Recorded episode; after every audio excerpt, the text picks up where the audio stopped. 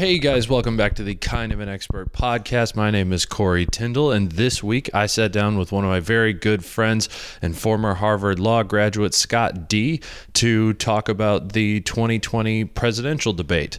Um, I think everyone can kind of agree that it was a bit of a shit show, so we definitely don't spend the entire time on um, what exactly went on, but kind of more of a discussion around. Uh, how we got to this point where politics is so heated, the historical context for it, and then at the end we kind of wrap up with uh, how we can maybe get out of this. So I feel like I'm a little more hopeful after talking with uh, with Scott and getting a little more context. I hope you guys do as well. Um, also, if you guys, I really appreciate everyone who's liking, subscribing, uh, sharing the podcast. It helps out my uh, it helps us grow the podcast uh, quite a bit when you do that. So I really appreciate it. Tell a friend and enjoy the episode.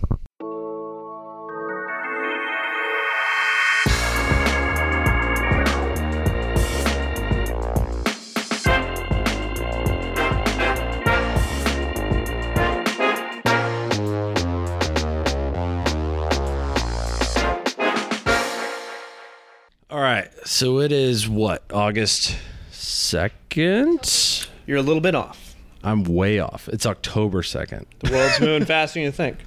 The election's closing in. You know Corey. what? I'm gonna blame the pandemic. It's not the pandemic. It's it's the Miller Lite that I've had. But I'm gonna blame the the pandemic. So we are uh, three days out from the debate that just happened, and that was. Um, I mean, I, I don't want to really get into it in like a, a a sense of like oh such a shit show like oh this country's uh um going down in flames but it's really like I want to give context to kind of the the ideologies that are happening in America that are leading to this sort of shit show that we saw right Yeah, absolutely. These things uh, are arising from undercurrents of political ideologies that we've seen rising across the country and across the world. I mean, one like one thing to take away from this, I think, is just the uh, the way that uh, Chris Wallace was taken apart after this debate. Which Yeah. I thought I thought he Wait, did. So by taken apart, you mean like by people on social media, like going saying he did a bad job? everyone thinks he did a bad job. Nearly everyone. I, I don't think he did a bad job. I don't either. and uh, I don't know. Sometimes you feel smart for a minority take, and sometimes you feel like you're very stupid and you missed something. yeah, But as the guy coming from Fox News, that's going to be followed by two. F- if we well, we're not going to have the second debate, I guess.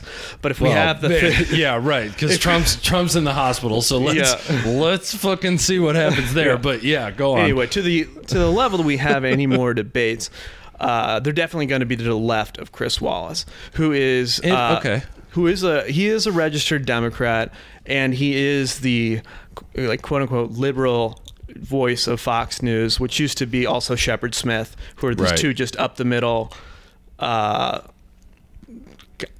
like Demo- Democrat, not name only, but they're they're conservative Democrats, right? Um, like very very moderate, like right Yes. in the center.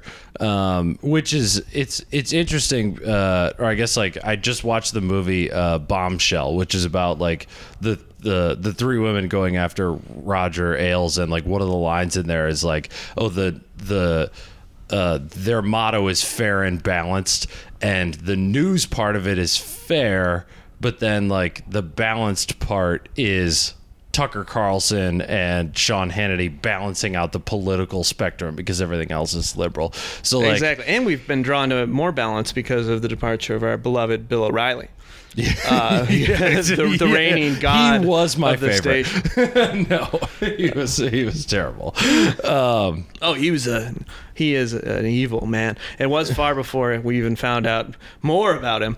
yeah, yeah, right. He was That already established as evil. was And- right. Evil before the sexual assaults. That's tough to do. It is tough to do. Like you've already you, you've hit home plate on the dirt bag, you know. Yeah. On the on, on the on the dirt bag mound. Well, so what's interesting about Chris Wallace is like I've said to a couple of friends, they like they see him as like, oh yeah, Chris Wallace, Fox News, right wing.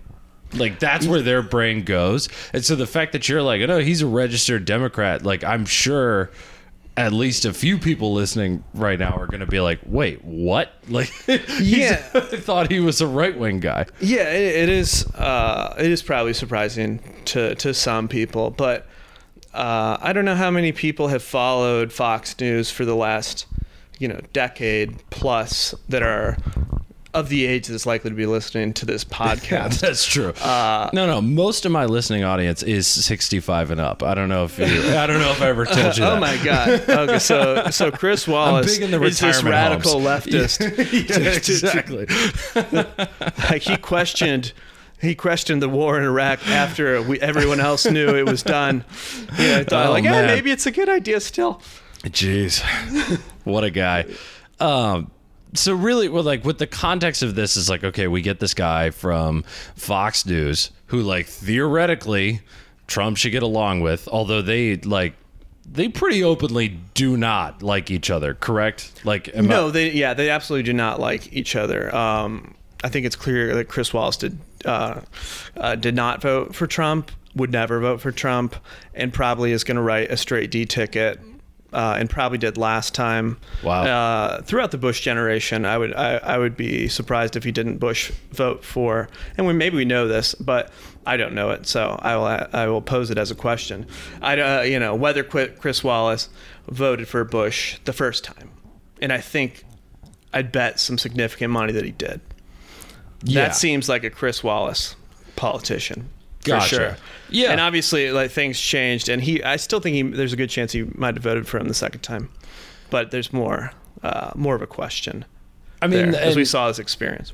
and that really kind of gets into like what I want to talk about with the context of this debate and like how we've shifted political ideologies as a whole. I I think I want to get into that in a second. Like I I do want to discuss the the debate more in terms of like how each candidate kind of uh they both went for their base, but they also like went against their base in some circumstances, and it's just like the the political. In what way do you think Trump went against his base? So, uh, I guess I guess I was more thinking Biden when I said that, and um, I can't think of one right now for Trump because he really did seem to stick with his his base on um, at least the the Proud Boy stuff, which like I'm sure everyone listening has heard about by now, where he was like uh, stand down and stand back, and then we had this discussion earlier. Is like yes, he condemned them today, Friday, but it doesn't mean anything. No, it's completely meaningless after the after after after it's already happened, and, and it was fairly clear what he meant. Um, I mean, there's like a certain range of uh, like opinions that are reasonable about what he meant when he said the Proud Boys, and I think all of those fall in to him, uh, the bucket of him saying to these people, uh, "You're on my side." Yeah. And I acknowledge you Yes. to some extent. Whether that's saying, uh, you know, be ready to storm the Capitol, uh, be ready to storm Joe Biden's house and execute him, you know, that as, as one extreme, and the other being like, you know, maybe stand outside a polling place and Yeah. uh, uh, say and say go Trump. You know, it's, it's somewhere between there, and even asking like white nationalists to say like go Trump.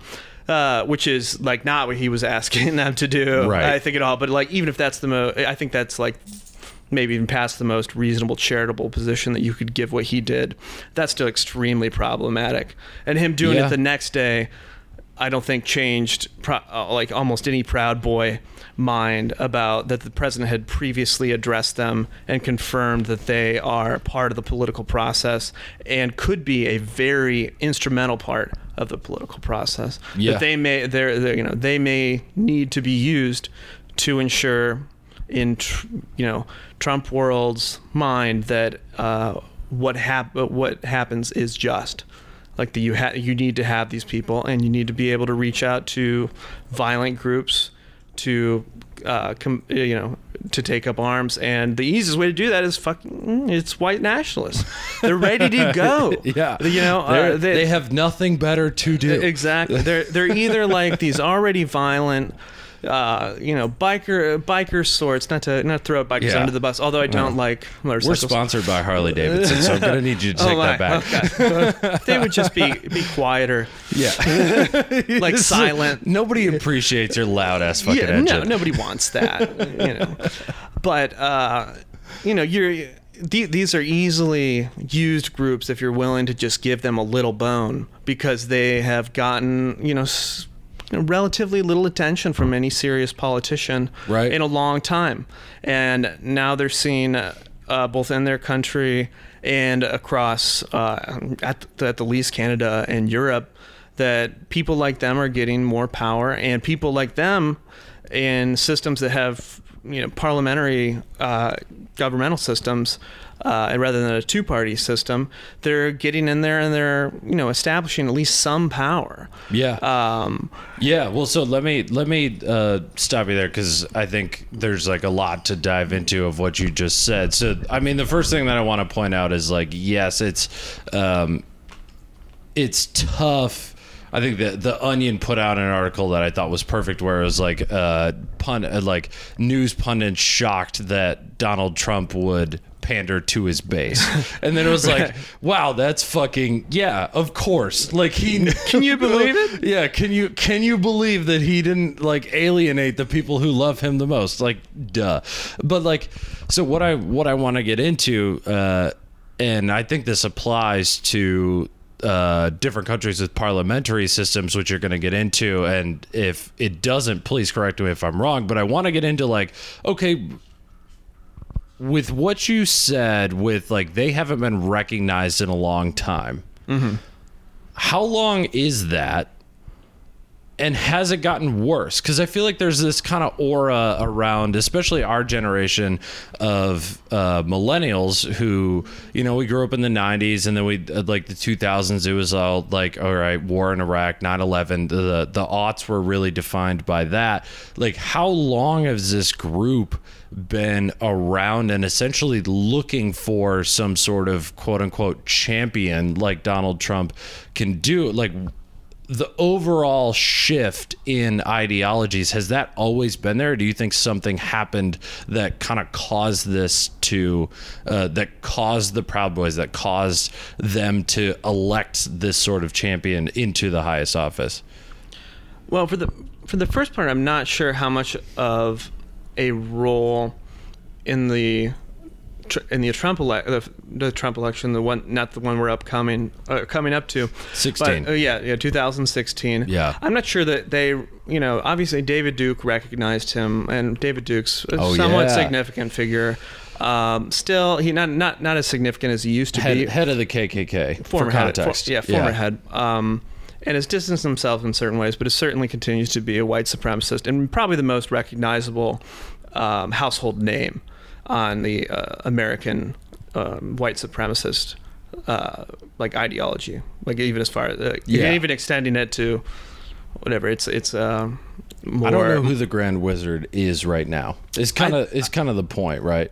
I, I I'm sure there is someone, and I would be su- I'd be surprised if it was private. I, I, I think it's I think we probably could Google this and figure out who the Grand Wizard is. I just think the Ku Klux Klan is not the way that um, not the way that the white nationalists are able to do anything. And they've shown they've shown themselves yeah through various intimidation tactics like to be able to you know actually make eh, make people on the left and in the center and you know some people on the right I suppose also. Um, maybe I'm being too too mean to the right there. But you know to, to make them to make them frightened. Um, like I uh, my um, not my assistant, but an, an assistant that I work with, uh, you know, t- told me uh, after hearing about Trump's uh, going to the hospital, uh, said like make sure not to take not to like go out this weekend. She's like because you know they're gonna be in the streets and they're gonna be you know ready and looking for you know what might be little liberal couples. Is she on the right or the left? She's on the left, and I but I don't um, I don't agree with her.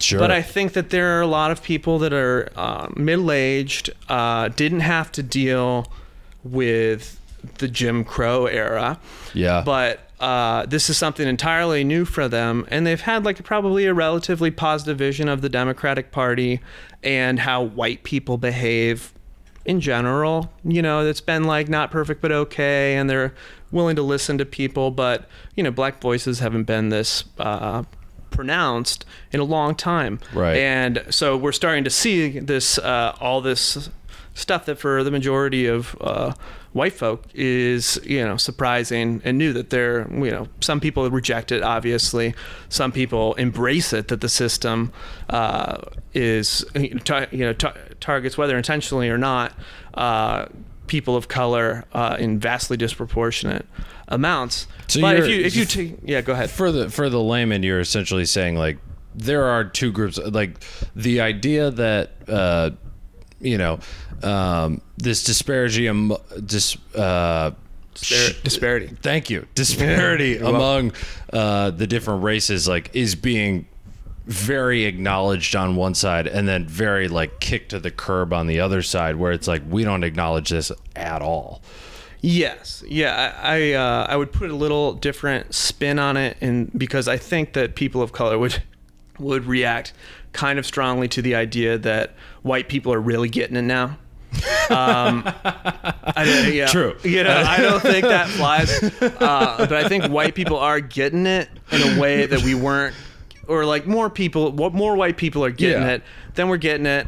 You know, Well, five ten years ago, White and they're, they're not, started you know- watching World Star Hip Hop, and we all started to understand what was exactly. going on. Like there started to be, you know, more YouTube videos. Yeah.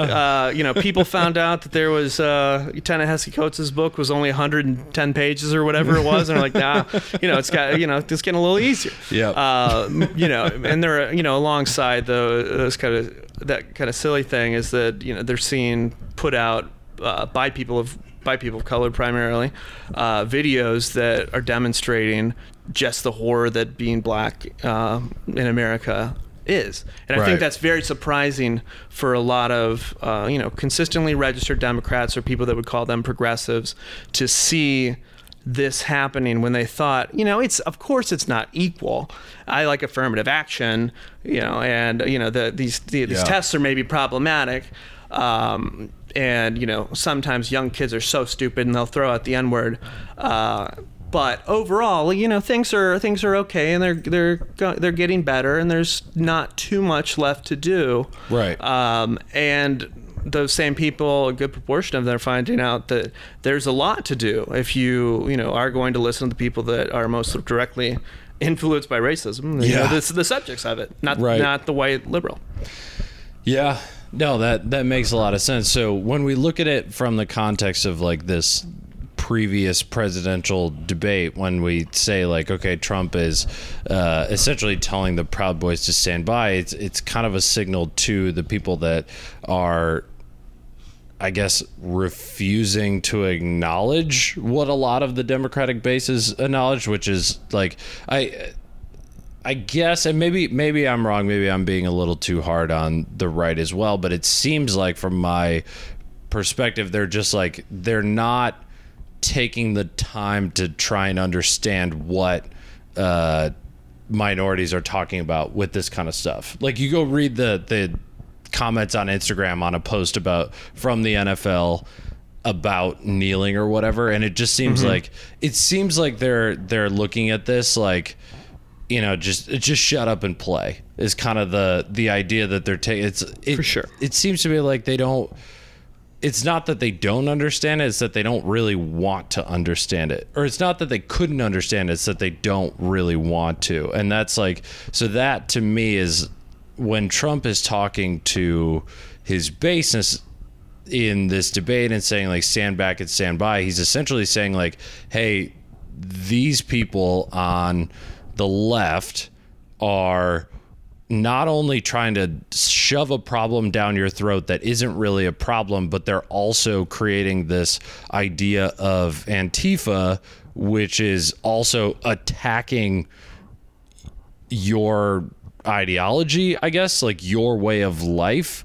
So at the same time, he's telling them this isn't a problem. He's also telling them, like, this isn't a problem, and people are trying to make it a problem. Yeah, no, yeah, absolutely. That the that the the, the Democratic Party and liberals and progressives and leftists, uh, which they, you know, many people on, on the right would call anybody to the left of Hillary Clinton, which is crazy. But anyway, that's the Hillary's pretty much a libtard at this point. Even though she's very moderate, if, if you actually look at it.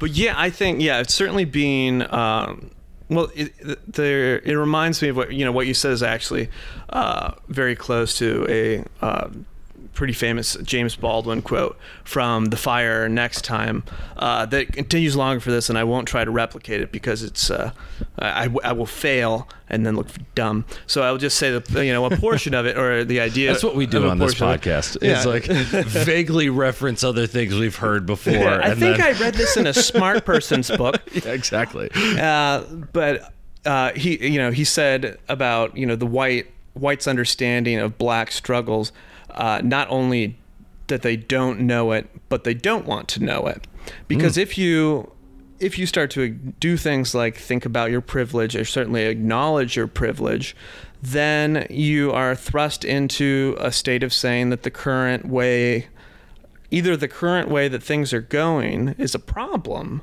Yeah. and we need to you know we need to move and you know readjust to assess uh, you know what we should do in light of this new information or you say i'm okay with that. It benefits me enough or i am capable of ignoring it enough that the you know positive neutrality of my life which i think you know most people on the left and the right until fairly recently thought they were somewhere in is you know things are i want things to change you know generally but i haven't been confronted with uh, an idea that we really need to reassess our society as a whole the left did that you know with things like communism uh, which uh, you know spread through the, the literary sphere and the generally the you know the intellectual sphere back in the day. Uh, Right. But you know that it, it didn't even it didn't catch on like this where there's seems to be a question or a problem presented that you know must be overcome where political you know surely political problems kind of you have to accept the idea or want to accept the idea that there's a system out there that you're willing to you know flip to Right. uh, where here we have something of like no it's not an ideology it's not just an ideology uh, it's not just a, a way of changing governance but a, it's a it's a confrontation with the culture that you haven't been aware of or have been less aware of uh, than you are now. And I think making the the, the change to uh, addressing those things is is difficult, and it's particularly difficult if your political ideology is conservative, which is you know at the base the i- idea that things are pretty good. Uh, you know, Yeah. and you know, uh, At uh, least I'm or- not or being they should- told or- what to do. Yeah, I'm not being told. I'm not. I'm not being told what to do. I'm in a system that works like okay, and I'm doing well in it. Uh, you know, there's some things I wish would come back. Uh, that's not a you know th- th- there are there are Democrats that you know have that sort of you know remembrance of things past, uh, but not as strongly or as broadly as conservative. Maybe as strongly in certain individuals, of course, but Well- it's not not as it's not it's not tied to the ideology. There's like an ideological uh, rebuke that is almost necessitated by identifying a problem with the current system that is you know very great unless it's new because then that's you know possibly can be categorized as progressive Right. politics going too far and then Right. you know we got to just you know rein rein things back in Well, that so that that perfectly leads into essentially what Biden was dealing with, which is the exact opposite. And and the question that I think stood out to me most during the debate is uh, Trump going after him on the Green New Deal and trying to pin all these. Well, your party says that, and it essentially led to Biden saying, um, I am my party right now. Like Yes. I represent my party right now, and and specifically with the Green New Deal, he was saying like it's a hundred trillion dollar deal. Not true. That's that's completely insane. like that is an unfathomable amount of um, unfathomable amount of money. yeah, but Um, leave leave truth aside. Boy, does it sound big. it, it sounds it sounds scary. It's, Yes. it You're like, sounds like, "Oh, a man." lot of tax dollars. Um, the uh, but the so in the way that Trump is like, okay, I have to balance between kind of like I got to get the suburban housewives that won me the election against Hillary, but I also have to like make sure that my base isn't going to leave me. Mm-hmm. Biden at the same time has to balance like I need those suburban housewives and those moderates that left Obama and went to Trump to come back to me. But also I can't piss off my base because they're the ones who volunteer. They're the ones who are super fired up. They're the ones that make phone calls. Yep. and like as a former organizer the like on the Clinton campaign like there was we didn't have any moderates working for us. It was the super uber progressives who were the ones who were like fired up about making calls and like trying to get other people to do that. So like when when Biden I guess when Biden goes no, I am my party right now, that kind of alienates his base or the Democratic base, which is progressive kind of right now. Uh, it used to be a little more moderate. I think it shifted a little bit. Um, and when he says like, "Oh no, th- I don't want the Green New Deal. I want my deal," he's kind of like pissing them off. But at the same time, they're the ones who want him to go after Trump and say like, "Shut up, man," uh, call him a clown, like essentially do all this other stuff. So like, in the sense that he's balancing this act, like, where is how does he kind of how does he do that? Do you think he did a good job? Where and how did we get to the point where he has to balance between these uber progressives and these moderates as opposed to Obama where it just seemed like, you know, he's he's getting the Democrats. Where did it split?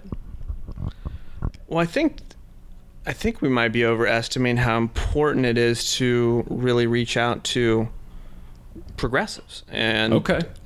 Uh, I don't know that it is really that important. Progressives are far more likely to be young, which means they're far less likely to vote. I Very don't think true. a candidate like Biden is going to change that. I don't think he can change that. I don't Very think, true. I don't He's think any old. any vice president appointee, but I guess Bernie, you know, might might have brought out the vote more. But it's it's kind of a it's to me it seems like in a relatively immutable base. It's not it's not going to change. The level to which they participate is not going to change. Yes, you will have people on the the left and the far left that understand the importance of the Democratic Party, hate it as they as they might, in bringing things to a better position than they would be under Republican arms. But I don't know that there is much that the Democratic Party is able to do at the national stage to mobilize progressives while simultaneously not tearing away the voting base of the Democratic Party, So you which is think- far more moderate. So you think he shouldn't really pander at all to them necessarily? I wouldn't say not at all. I think you should signal that uh, th- through, you know, well, one example would have been to signal it through your VP. He didn't do that, but there's various ways that, like, he has, he he should and has signaled that. And people also understand that he's running on a probably a more moderate platform than will be actualized Yeah. That's, Um, well, that's in certain respects. that's the assumption that you go In at least social respects, I think that's Yeah. definitely true. right, Uh, economic, it's probably going to move right.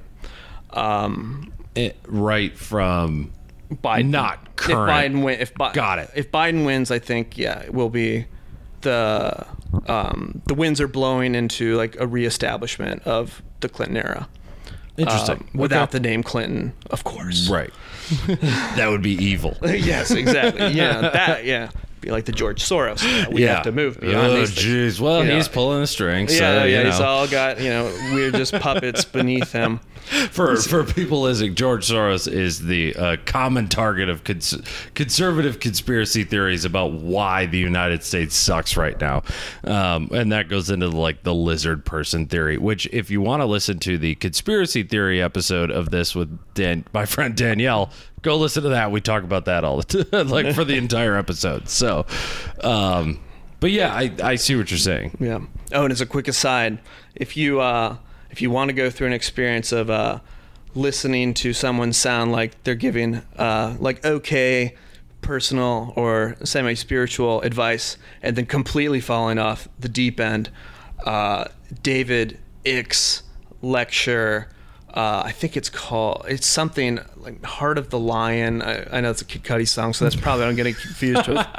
But it's called uh, "The the Lion Awakens" or "The Lion uh, the Lion Rises," which was also Sounds a book. pretentious. Oh, of course. Uh, but he goes on for about a, about a minute, and that's also uh, yeah. If you want to, if you if you want to start being very confused and angry at things, you know, he's a, David Icke's a good. Good. good, good place to start. You won't be smarter, but uh, you know you'll have you'll be more interesting probably. I'm not as I'm not enough confused and angry. I don't think. I think I need to be more confused and angry in my life. Well, the year's not that'll over. help me. What'd you say? the year's not over, Yeah, so you may find yourself breaking down. oh my god, that's Wander- that's the fucking wander into those warm truth. arms. All right, so let's uh let's take a break for the listeners. We'll we'll be back uh in just a second.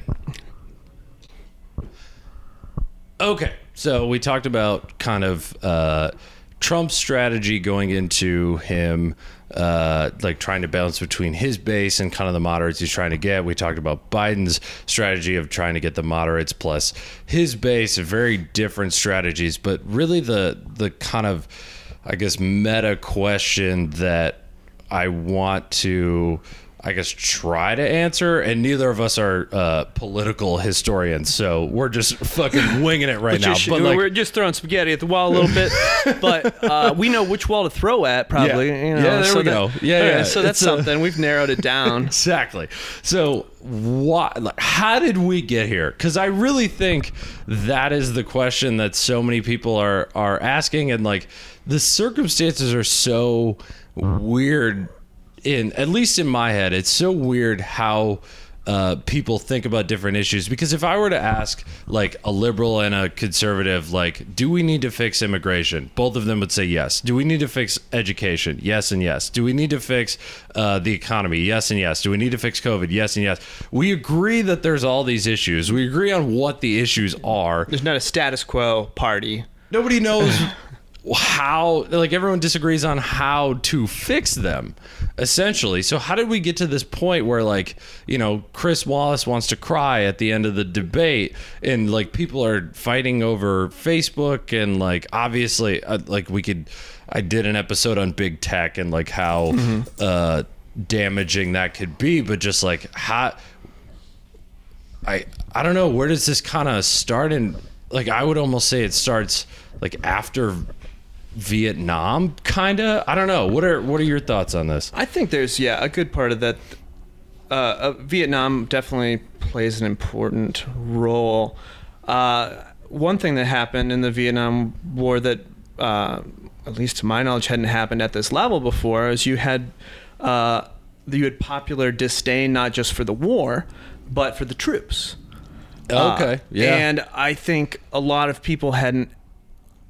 I, I think that that was a rare thing to happen prior to that, and it became a you know significant cultural movement that not only is the war wrong, but in choosing to go, you're complicit. That wasn't the mainstream opinion, but it Yeah. entered the mains. It entered like the zeitgeist. it got of the covered by the news which is mm-hmm. interesting because most people were drafted Yeah. But, you know, people can't. You started seeing ideas like the moral thing to do when you are presented with being forced to go to an immoral war is, uh, you know, be unwilling, you know, refuse service in some extent. Like, like some people, you know, saw, and I think more, more today in reflection, think about fleeing the draft, fleeing the army as an act of bravery. Again, I don't Yeah. think that's a majority view now or then. Uh, I mean, Trump's been an example. Trump's a clear example of that. Like draft dodgers are still, se- you know, still seen in very poor light. Yeah. Uh, but it became at least a question, and I don't know that we ever had that before. Um, and I think the idea of believing in your country's military actions generally, uh, you might have you know nitpicky issues, but it wasn't so. It, you know, it hadn't been in a long time that we had said that, that we had had. Uh, a lot of people rise up and say what our government's doing is wrong, and that movement was growing as the as the years continued. Yeah. Uh, and I think that created a pretty big cultural split that uh, probably gave rise to increased nationalism, which the, the Republican Party in large part has, uh, you know, adopted. on.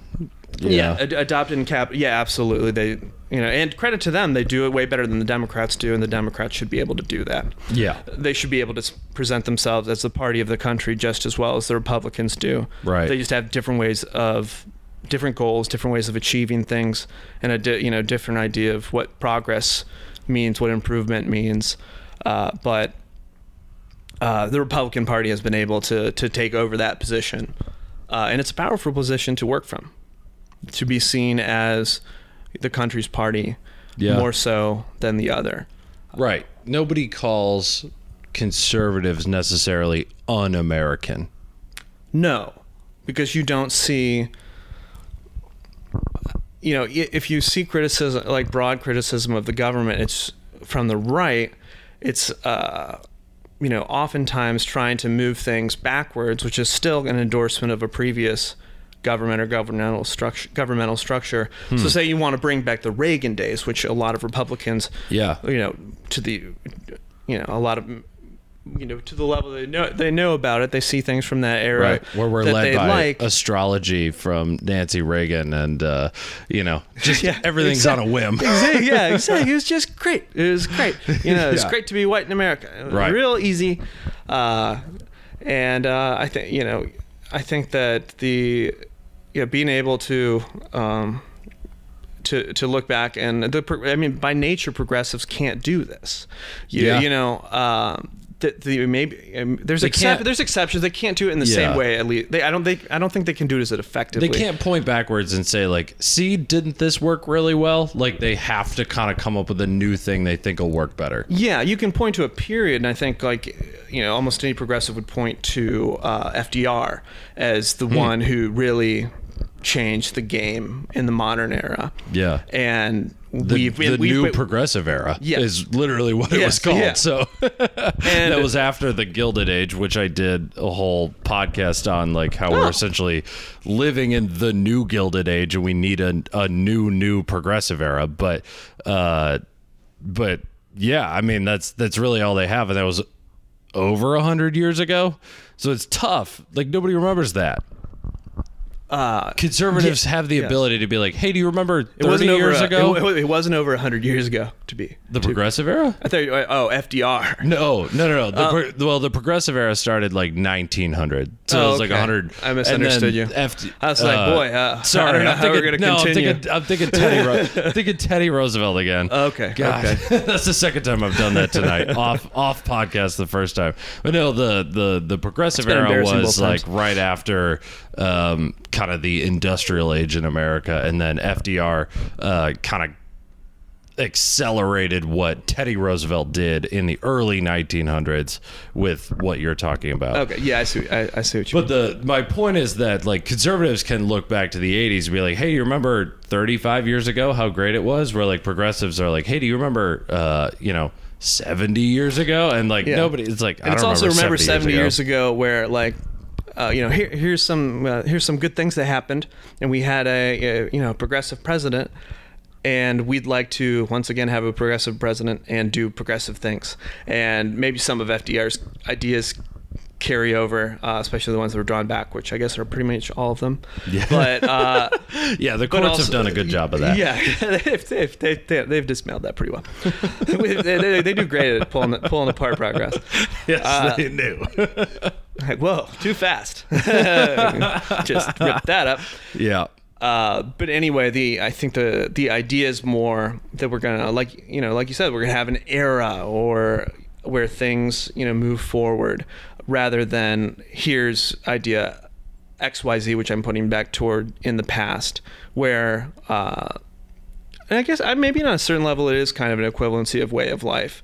Like I want to live uh, in a society where we think, see things dramatically moving forward. Maybe that's the Yeah. progressive corollary to the the Reagan era, where we like we saw ourselves very safely established white Americans, uh, and that's like not completely fair to conservatives, but it it's an important part of the conservative party that I don't think many sincere people would deny.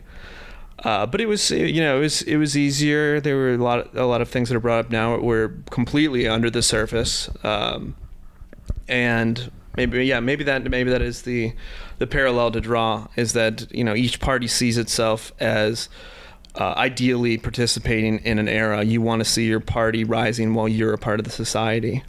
Yeah, I mean that that's a that's a super interesting way to look at it. I've never looked at it that way before. Um, so I guess like moving onward from uh, Nam, I re- I really liked your point about like that was kind of the first time we saw like Americans saying. Um, like going after the government, saying the government's doing something wrong, and maybe maybe there was something. I, I guess you could say the Civil War had that as well, but it wasn't necessarily the government itself. It was like you know parts a section of the country. But then as we kind of went through the we finish Nam, we kind of go through the 70s and 80s. There's nothing really happening. I would argue like in terms of our I, the ideologies of our country like 9-11 was really what changed that and the interesting part is like right after 9-11 bush had this incredibly high approval rate and it seemed like we went to being we went back to being incredibly nationalist and then it was like Oh, the spike was huge. You them. couldn't you couldn't go past a block of houses without seeing an American flag. Yeah. and you know we still have more. We have more American flags probably now than we did uh, before 9/11. But in the immediate because China made it cheap to make them. That's true. But yeah, twenty dollars, you know, to show I love my country. I don't know. Yeah, Yeah, but when it's ninety nine cents, you know, why not? Yeah, Ooh, you know. yeah. Yeah, I'm a little bit a of a hero myself. I got my flag out, and people know that I like this place. And uh, Even my liberal ass family had an American flag. Like my dad's a teacher, my stepmom's a librarian, and we still had a giant fucking thing. Where now I don't know if they've waved that in uh, the last six or seven years, but uh, you know, it's probably just sitting at the bottom of the flagpole, ignored. yeah, in the bushes. The We, what's uh, that? Well, we don't try to talk about what that was anymore. Yeah, exactly. We lit it on fire last Fourth of July, actually. It's time to get out. yeah. So, uh, but it's so I guess like maybe Nam was the wrong place to start. Maybe 9/11's the the place to start in terms of like, all right, we're super nationalist around here, but then like we got progressively less and less nationalist as the wars went on and it became more apparent to at least the progressives that like we're really only there for oil and obviously like you could say like oh we were fighting for democracy and and again not a political historian so there might be other factors to that but then like how did we get from the point of like 90% approval rating of the president which is fucking crazy Oh, it's amazing. all the way to now 40% and that hasn't changed for 4 years. The four, the four in 10 Americans love Donald Trump and nothing can change their mind. And six in 10 Americans hate Donald Trump and nothing can change their mind. I think that the um, like the the Clinton scandal fought, which I do I do think was a, a the Bill Clinton scandal.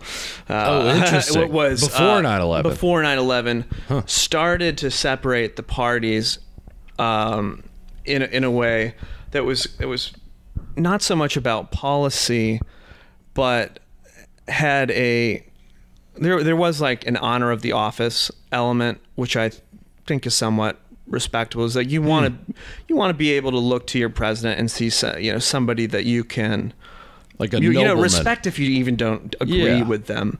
Right. Um, and I think a lot of a decent amount of people have that uh, for Bush, uh, f- even if they are Democrats, especially if they're middle of the road Democrats. I think there's a decent amount of respect for Bush, or people at least that think he was manipulated.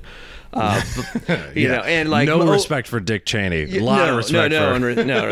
well, That- not a lot of respect for Bush, but yeah, Yeah. yeah, yeah. I mean, more than we're more than we're seeing today. Um, but Yeah. and, but there, there was also, and I don't I don't really blame, I don't blame the right for this, but uh, seeing seeing the president as a flawed person and that being very important became kind of a new idea. I'm not sure exactly how this has played out, but it entered into the minds of people in, in a way that it doesn't seem like it did before. Where the, the during Bush, people started to see them as a or no, No, during, during- Clinton, during Clinton. after the During Monica Clinton, Lewinsky. Okay, Uh, gotcha. I, I think uh, a lot of people started to to change their uh, change their perceptions Right. of the presidential office and no longer defer quite as easily before as they did before. Hmm. That this is an honorable person who I respect, but have you know various political I disagreements. with. somehow May- knew this was all the Clintons' fault. Damn it, Bill! God damn You it, did- Bill. You know, at least with that, I don't even think you messed up that bad in a, in a single event, or a you know, even several events. But In the uh, greater but in the gre- context, in the it greater- wasn't that bad, but like, fuck you. yeah, yeah, you started the roller coaster, okay? Yeah, And- yeah, and Somebody here had to bring us up the tracks. Here we are. and so we had the yeah, the fallout of the Clinton scandal, and then entered uh, George W. Bush, who was uh, very charming. Very, uh, you know, he was the, the he, it's, it's overplayed, but it's totally true. He's the guy you want to sit down and, Have a ha- beer and with. have a beer with. Like, Yep. you, you know, th- it wasn't true, but he was able to. Uh, this is, I mean, this I think this is one of the most impressive political jobs that was done uh, in the open, at least in, in modern society, was Bush convincing people that he was a simple country boy. and he nailed it.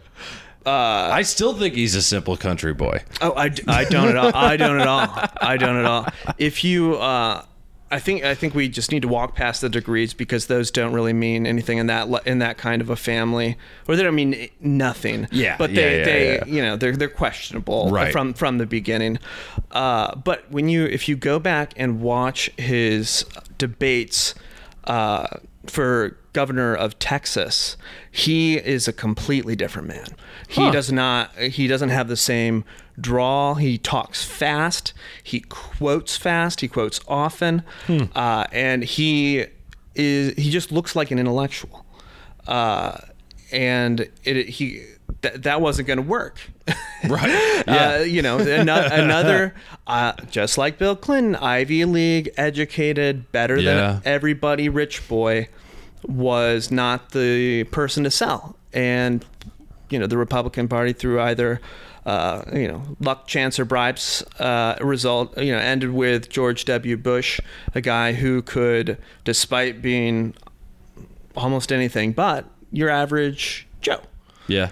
and uh, I think people yeah, f- far and underestimate him, and be and it's because of what he did to make people intentionally Yeah. under underestimate him. So I. Uh, I don't like I don't like Bush. Of yeah, I, I, hope, I hope, of course, is is is the response response to that. But like intellectually, I have a lot of respect for him, uh, and uh, I, I think he's a pretty impressive person, despite a presidency that I think was horrific. Yeah. Yeah. Well, so okay, so uh essentially this is so the roller coaster starts with uh Clinton, but then like, you know, it kind of so we lose we lose the kind of like, you know, pedestal that we put the president on. Suddenly he's he's just a guy I want to have a beer with. Like he's a he's a um he's more relatable. I don't think any president before uh, Bush, to your point, felt like, oh yeah, he's one of my buddies. It was always someone up there. But then, or at least to the, I I think that is maybe going a little too far, but it's true on, it's true, it's true in terms of degree.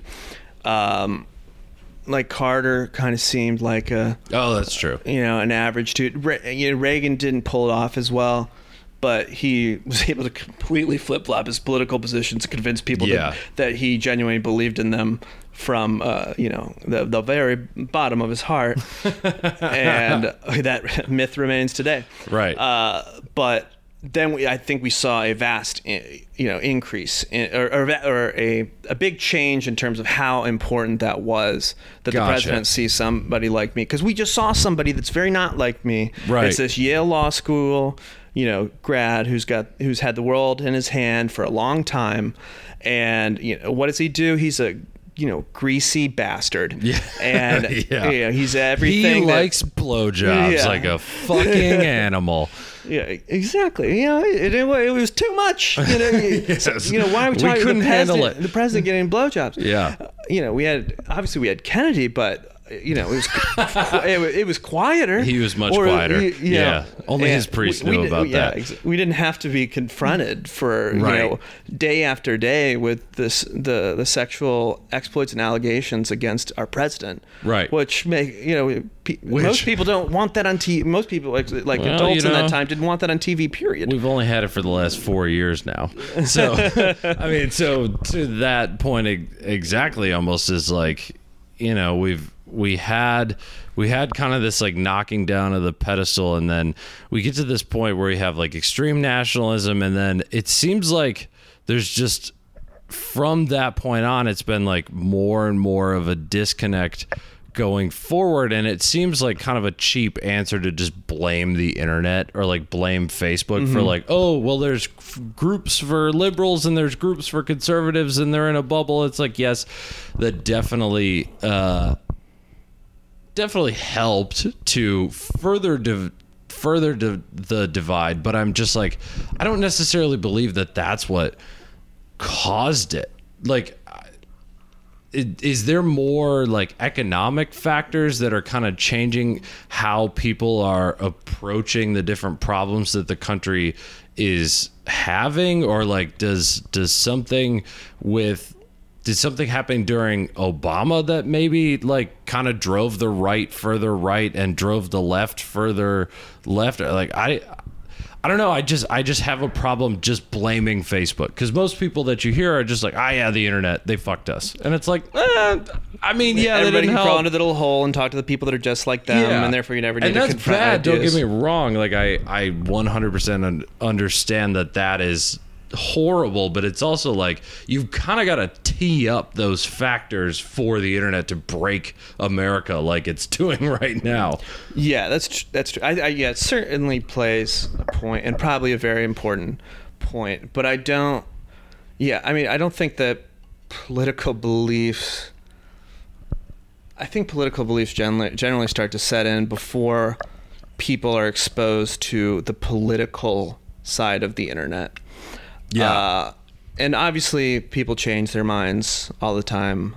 I was a little annoying Republican when I was like when I was like twelve to seventeen Oh, or the worst. Nothing worse than a teenage Republican. Oh, I thought, oh my God, you don't believe how smart I thought I was. I had everybody fooled. Uh, you know, everybody's an idiot, but I had it all right. Now, that's not to say it's the general Republican position, but it is somebody who I, I, I start, you know, that's probably true of anybody who starts to uh, follow an ideology politically at a young age. Like they're gonna be dumb, obviously, because Yeah. they, you know, uh, even the simplest ideology has its nuances and complexities. Yeah.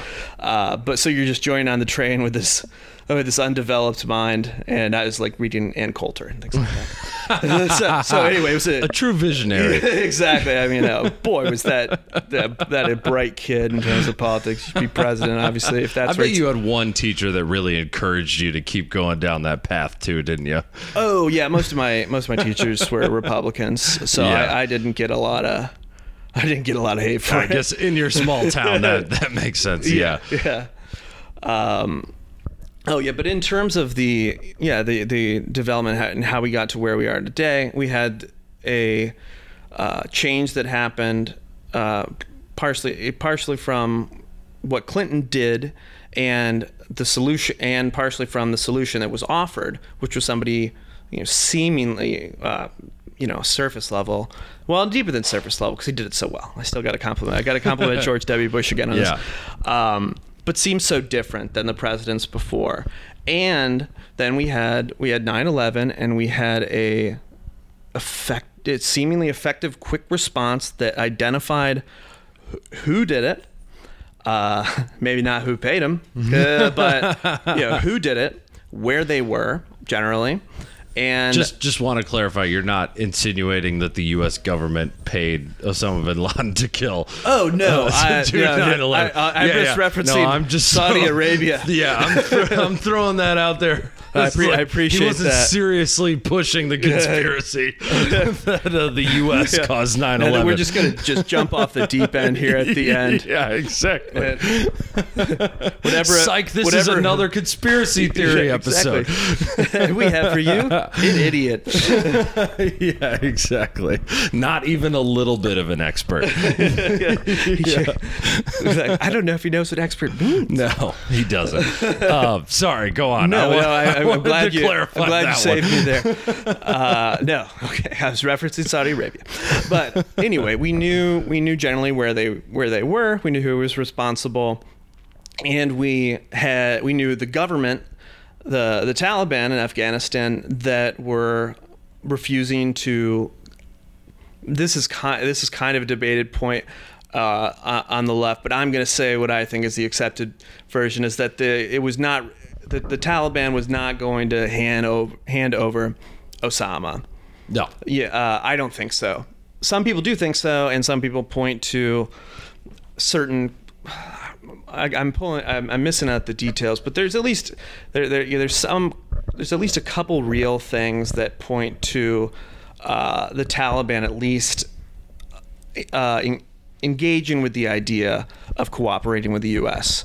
in in at least the investigation of the terrorist attacks. Okay. Um, so there's like some point to be pushed. I think it's the people that push it are Right. off base, but that it's seems like an entirely different episode. yeah, yeah, exactly. Let's talk like, about that. You know, what did the Taliban really want? what were they up to? yeah, exactly. So, and here we have a member. Yeah. oh man, if I could get that, I'd get a lot more listeners. Uh, yeah, uh, yeah, the spots on uh, your uh, your app that show where you where people are listening from would become Yeah, drastically I could see that I had 10,000 downloads from Saudi Arabia.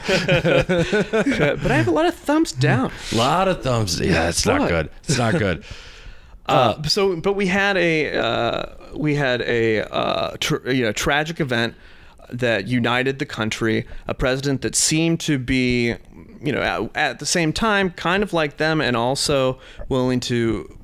Uh, w- willing and able to stand up and you know track this stuff down, which seemed to happen pretty fast. That we started figuring things out, and then we saw uh, you know certain things were happening in Iraq, uh, some made up and some and some real that we started to get intelligence about, and that were like most people were most people on both parties were pro that, but then a huge split happened where Bush. Uh, even the people generally, generally now renounce the Iraq War. Uh, that was not a, re- a Republican point ever. It took the New York Times so long uh, just to point to you know standard, you know middle left uh, publication to actually come out and say that we messed up. Right. Uh, and still, most Democrats wouldn't say that we shouldn't have gone to Afghanistan. Right. Um, but anyway, we had a result of like a huge split on a president, and then an election that a big portion of the country thinks was stolen in the re-election from a political Supreme Court, which was not the Supreme Court was not thought of as a political entity nearly to the degree that it what became in the Bush You're era. talking about 2004 or 2008? 2000, uh, 2004. Okay. Yep. So the yeah the yeah the election, yeah the the um, re-election of Bush. Right. Uh, And what he'd ar- in the in the 30 second version what happened in that election? Just for people that don't remember. oh, remember. sure. So uh, you know, as we as we as we know now, as we're familiar with from Common Day, uh, we had the Democratic nominee Al, Al Gore win the popular vote. It was Wasn't it that John Kerry in 2004? I think I think Gore was 2000. I think Kerry was 04. Okay, Because want I remember Kerry.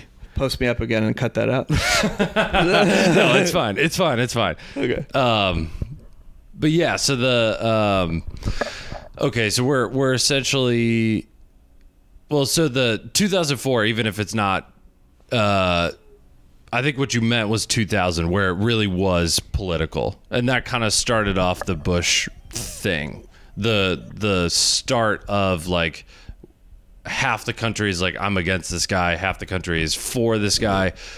9/11 comes along, unites everyone, but then over the next 7 years that split gets wider and wider and wider. Is I think what Yes. what you were going for, correct? Yes, yeah, you had uh, yeah, you had a uh, a dramatic split on the president, and then a reexamination of the Supreme Court, where the Democrats came out thinking that, you know, with a new idea of the Supreme Court as a political body and the effect that it had as a political body. Um, and the important in its entanglement with the executive branch. Right. um, and I think once you start to have that fracture in the system, I mean, there was a you know people had problems with the Supreme Court. People had problems with uh, Su- Supreme Court justices. Obviously, it's not like everybody just you know ran through easily and got and got on the court. Uh, but there was you know kind of an understanding i think generally in society that that the supreme court at least tried to be relatively nonpartisan it never works like Right. that in execution but these aren't political figures trying to act in political ways Right. and i think a lot of people change their mind about that Interesting. um, uh, because as, because of as the evidenced by now. yeah, where it's like yeah, no hold no holds bar. Like, of Right. course, it's a of course it's a political entity within our system, uh, like, just oh, like just like lucky the other that- two branches. Yeah, better Uh, get it's not- lucky that they die when your president's exactly. in. Yeah. Yep. Oh yeah. But uh, oh, and, and as for uh, just to backtrack slightly, uh, you know, the issue that came down to the Supreme Court, uh, to those who may not know, and I, you should, but Do your but research, kids. yeah, the, the recount in Florida Right. was canceled Yep. by a conservative majority in the Supreme Court. Right. Uh, and through that, the last chance um, of a Democratic victory faded away. Right. Thank God that social media wasn't around when that happened. That would have been oh my god. That like people saying anti-democracy going after each other would have uh, that would have been insane. Yes. Yeah, you know, it would have been. It's best. It's best for people to to, to keep their their rage inside in some- cases, and I don't think much productive would have happened from people being able to yell each, at each other on Facebook back then. Yeah, no. maybe I- you know who knows? Maybe Facebook would have delivered us into in, into a great new world if if just only placed slightly more in the past. but yeah, but I have my doubts. I'm gonna go with no on that one. Um, okay, so so let me see if I I could kind of summarize here broadly in that. Um, like this fracture really started with Bush, where we kind of had a change in what government should be. Like the president should be someone that we relate to. The court should be someone, uh, or uh, like a body, a body that should be sort of political. And now we've kind of ended up in this scenario where, like, we have Trump, who is the embodiment of those two ideas, which is, you know, his base thinks he's a fucking hero. Like they relate to him. They say like this is a guy that I could see getting a beer with. They uh, back him because he's putting conservative Supreme Court justices in there, and we're we're at this point where you know his base is um, essentially agreeing with everything that he says, and then you've got, uh, and I'm going to say a majority of the country because Hillary won the majority vote, saying that's not necessarily. Um, that's not the way we want to go. It seems like the Democrats have accepted that is the way we're going to govern now because every even the Democratic uh, presidents have to like pass the have a beer test. Yes. Um, and they're also saying like, no, we need a, a Democratic Supreme Court judge, but they're just saying we need to approach these problems in a different way. So I guess like in this sense of a divide, it- we only have a couple minutes left. So I think this would be the last question to you is like, what are your thoughts on how do we get out of this place where everything is so partisan and everything is so like the courts are political the everything the president does is political, even if it's you know even if it's actually good for the country. One side's gonna hate it. Doesn't matter. Like, how do we get out of this spot as a country and as our mindset goes? in your mind or can we not get out of it without some like drastic change in technology or something along those lines it could it, it could be the case that we've uh we've wrapped ourselves in a in the snake eating its own tail here. And might not be able to get out. I, i'm a little more hopeful than that. Well good. So that's the bad answer. What's the hopeful answer? the, ho- the, the hopeful answer to me is that I think uh, whatever happens, it, whether or not Trump wins this next election, sometime in a longer time period than I would like, uh, you know, I'd like this just to turn around as, as soon as Trump is gone. So, you know, this next year Yeah. or or four year or four years from there. Right. I don't think it. I don't think it will. I think what we are waiting for is the collapse of the of the of the Republican Party as it exists now, which I think we're s Hmm. we're seeing happen in not slow motion. It seems to be moving pretty fast. It's going pretty fast. It's not the, the Republican Party's not about mitch to mcconnell's hanging Yeah. by a thread yeah, but it's not about to bomb out a, as a party. But we're we have so many uh, young Republicans that have tied themselves up in this Trump ideology, which is going to be